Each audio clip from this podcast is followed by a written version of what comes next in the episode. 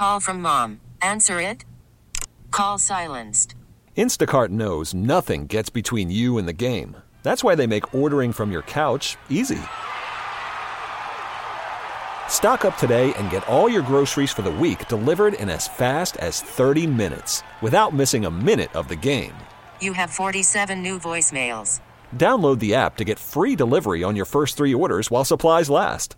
Minimum $10 per order. Additional terms apply. Baseball is in full swing. NBA playoffs are heating up, and your NFL team is gearing up for training camp. Listen to the latest on the teams you love here on the Odyssey app. The biggest sports radio stations in the country, providing unrivaled local coverage of their teams, all in one place. Exclusive interviews with players, coaches, and team executives, streaming live and always available on demand. Stay in the know with your favorite teams right here on the Odyssey app.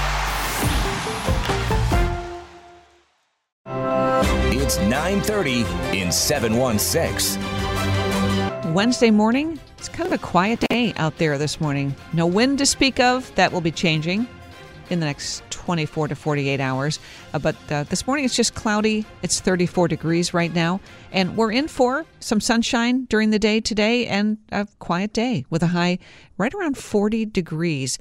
Tomorrow we get into a soaking rain and some wind. We'll get to that in just a few minutes. Here's what's happening. In an effort to improve the city of Buffalo's response during fierce storms such as November's lake effect blast and the Christmas blizzard, Buffalo Common Council members approved two new positions yesterday. WBEN's Max Ferry was at City Hall. For the first time in the history of the city of Buffalo, there will now be an emergency management coordinator and a fleet manager. Buffalo's Common Council approved both positions on Tuesday. The Buffalo Common Council today approved an emergency management coordinator position that we've been asking for. It will officially be titled the Homeland Security Coordinator. It's an old position that was no longer funded that we have reestablished and will be fully funded moving forward. It's something that the council, the administration will work closely on, something that's extremely important, not just to the, the elected representatives here, but also the residents of the city of Buffalo. When we have emergency situations unfolding in the city of Buffalo, they typically happen very quickly, and you need someone to be at the helm and someone coordinating everything. Councilman Chris Scanlon. Councilman Mitch Nowakowski says both positions were not supposed to be approved today, but a compromise was reached. Uh, we really kind of had a marathon day where we worked really hard to build a compromise with the administration, and they had their priority of a fleet manager, and the Common Council remained strong in their resolve for an emergency management uh, coordinator, and uh, we really worked hard to find comparable titles uh, to get this done really uh, right before the council meeting. Councilman Nowakowski believes that the applicants will be able to apply for these positions within the next couple of months. This is Max Ferry for WBEN.com News. All right, we'll be sp- speaking to Chris Scanlon, South District Council member, about this coming up later on in the 7 o'clock hour this morning. At next to the Bills' new stadium, the deal on the stadium is close to crossing the goal line. Bills Executive Vice President and Chief Operating Officer Ron Raccuia on WGR yesterday saying they are 99.9% finished. Uh, we had the last public hearing uh, Thursday evening that New York State Empire, Empire State Development ran. Uh, that seemed to go very well. I believe Empire State Development has to meet again either this week or early next week, and then the county at their next regular session would have the um, the final sign off. So I would say we're, we're within days, maybe a couple of weeks at the outlet on the outside. Raccuia also saying that we're going to start seeing activity at the new stadium site within the next 30 days, which would include fencing and site work. The official groundbreaking he expects will be in late April or May timeframe.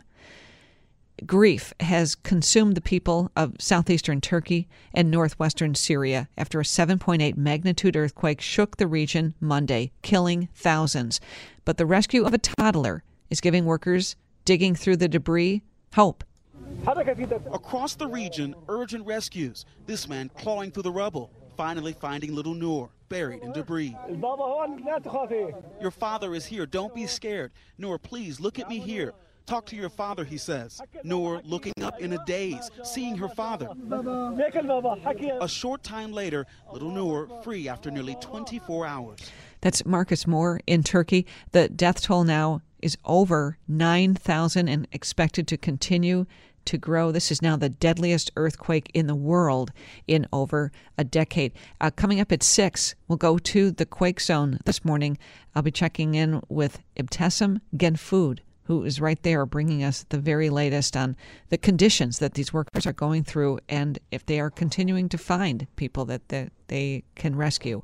That's coming up at 6.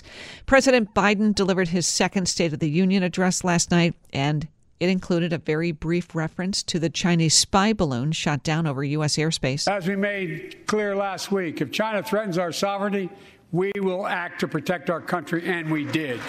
At one point, the president going off script while shouting about China and its leader Xi Jinping. Democracies have become stronger, not weaker. Autocracies have grown weaker, not stronger. Name me a world leader who changed places with Xi Jinping. Name me one. Name me one. Arkansas Governor Sarah Huckabee Sanders was chosen to speak on behalf of Republicans in response to the President's State of the Union. President Biden is unwilling to defend our border, defend our skies, and defend our people.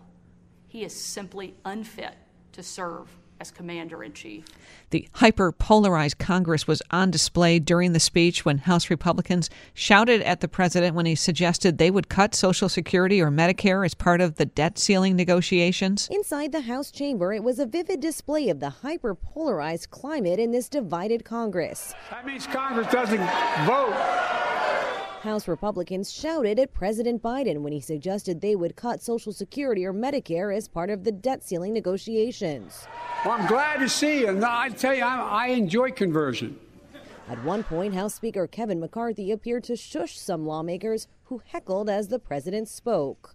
Elizabeth Schulze, ABC News, Capitol Hill. Now, the president made no mention of his future plans during the State of the Union address. But on our Raylax Honda web poll this morning at WBEN.com, we're asking if you think President Biden will be the Democratic nominee in 2024.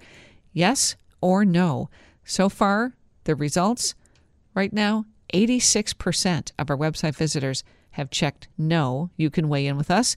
You'll find the poll on the right side of the page over at WBEN.com. The Sabres announcing forward Dylan Cozens has inked a contract extension with the club. It's for seven years and $49.7 million. This season, Cozens has 43 points in 49 games. He is the third player, 25 or younger, to sign a seven year contract with the Sabres in the past six months. Tage Thompson signed for 50 million in late August. Defenseman Mattias Samuelsson signed for 30 million in October. And high wind watch posted for much of the region Thursday night. Erie, Niagara, Orleans, Genesee, and Chautauqua counties will see gusts close to 60 miles an hour at times. The watch is in effect from 7 p.m. Thursday until 7 a.m. on Friday.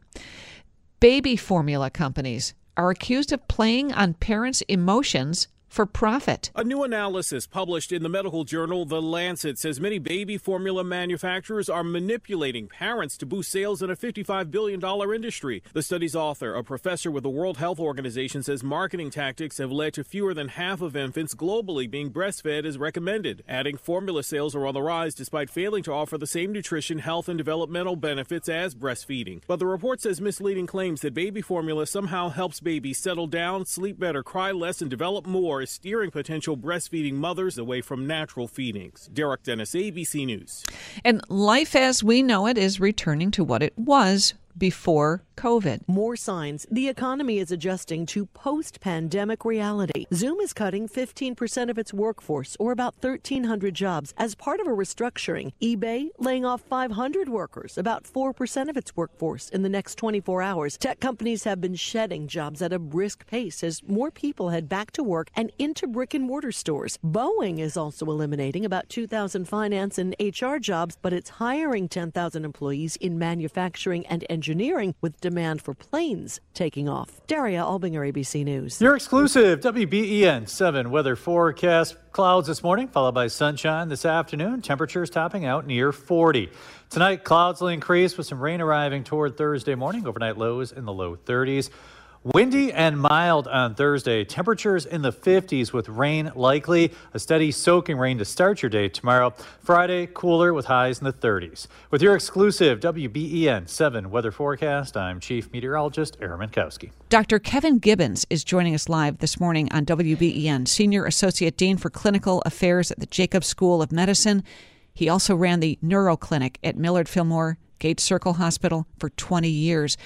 We're talking about Bills and Sabres co-owner Kim Pegula. Uh, Dr. Gibbons, her her daughter Jessie shared with the public yesterday that her mom suffered cardiac arrest last June while sleeping.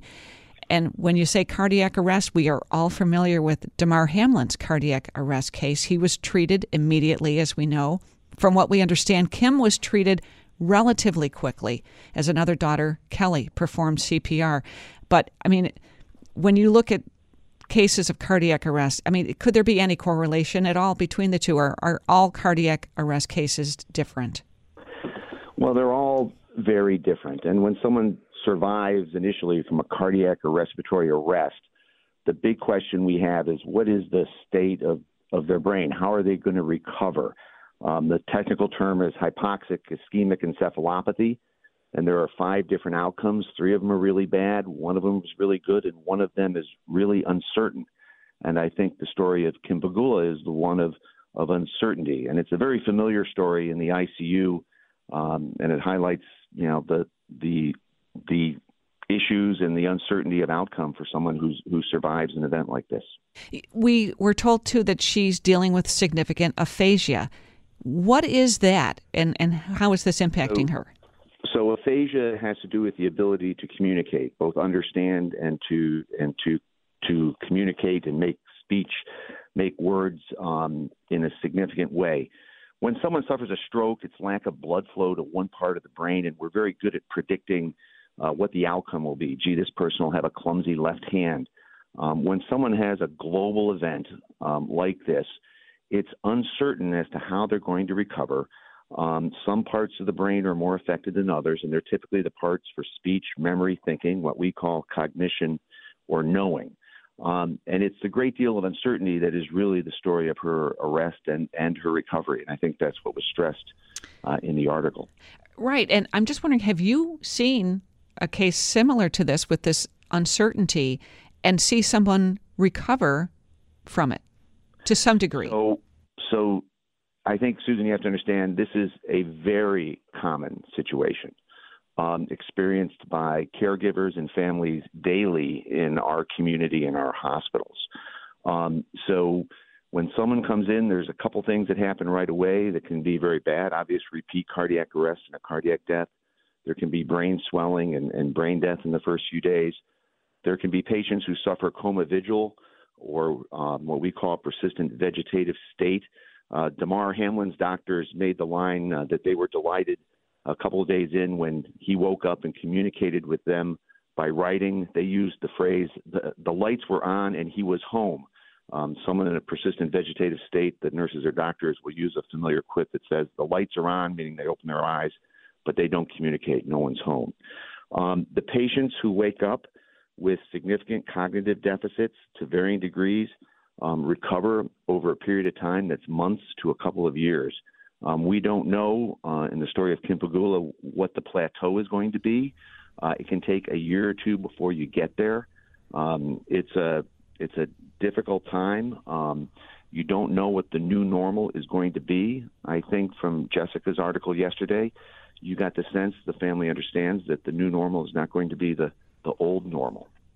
Right. And so 7 months in from what I'm hearing you say, it sounds like her her improvement could continue possibly. It's it certainly could and and caregivers understand that there can be good days and bad days. What you hope to see is week to week and month to month a recovery. Uh, the type of aphasia that is described in the article suggests that she has understanding, and that's important because there are types of aphasias where the patient doesn't understand uh, what's being said to him or her, and they are very, very difficult to rehabilitate. But people with her type of aphasia typically can rehabilitate, but it's it's very frustrating. This is a, you know, this is a, a difficult journey for a patient and family. It's a journey no one expected. Um, but I'm afraid it's an all too common situation. What what type of therapy, Dr. Gibbons, would someone like him be getting? Uh, typically, speech therapy, working on on communication, obviously, uh, physical therapy if there's any motor deficits in terms of, of strength and balance. Uh, it's a matter of of stimulating the patient and challenging the patient, uh, overcoming the frustrations that are involved uh, when you have individuals who are highly motivated, highly functioning, who now realize that they're often dependent on others. Um, and it's a, it's a long course, and it's a difficult course for all. Would there be certain benchmarks that they would hope that she would meet and then move into the next area? Well, certainly early on, there are definite benchmarks. Um, the early recovery after coma from an arrest has to do with how open, how soon you open your eyes, how soon you follow commands. Um, she's obviously met those benchmarks early. Now there's not, um, gee, you have to do something by six months, and if you don't do it till eight months, it's you know it's not going. It, there's not set benchmarks like that this far out. Status post arrest and recovery from hypoxic ischemic encephalopathy. This is another case, though, of knowing the importance of, of CPR in a you know a life or death situation, isn't it? This is this is another case of that. Um, and and you don't know how far she was into her arrest before it was noted that she was having an arrest. Whereas in the Damar Hamlin case, obviously CPR was started within seconds, if a minute, if not seconds. Uh, young, healthy individuals surrounded by very experienced caregivers. Dr. Gibbons, appreciate your help with this, understanding what's going on here very, very much. Thank you. Thank you. Take care, Susan. All right. Dr. Kevin Gibbons, Senior Associate Dean for Clinical Affairs at the Jacobs School of Medicine, also ran the Neuro Clinic at Millard Fillmore Gates Circle Hospital for 20 years. That's 9:30 in 716. We're back tomorrow with another edition from the studios of WBEN Buffalo. All-star closer Kenley Jansen, we have a question. What's the best podcast of all time? Baseball isn't boring, baby. I'm Rob Bradford, and every single day I'm sitting down with the biggest names to show you this great game is the greatest game. It's my podcast, it's my passion. It's a cause I started more than two years ago and is now the most prolific national daily baseball pod there is. Another fact, so jump aboard the BIB Express. Follow and listen to Baseball Isn't Boring, presented by Wasabi Hot Cloud Storage on the free Odyssey app or wherever you get your podcasts.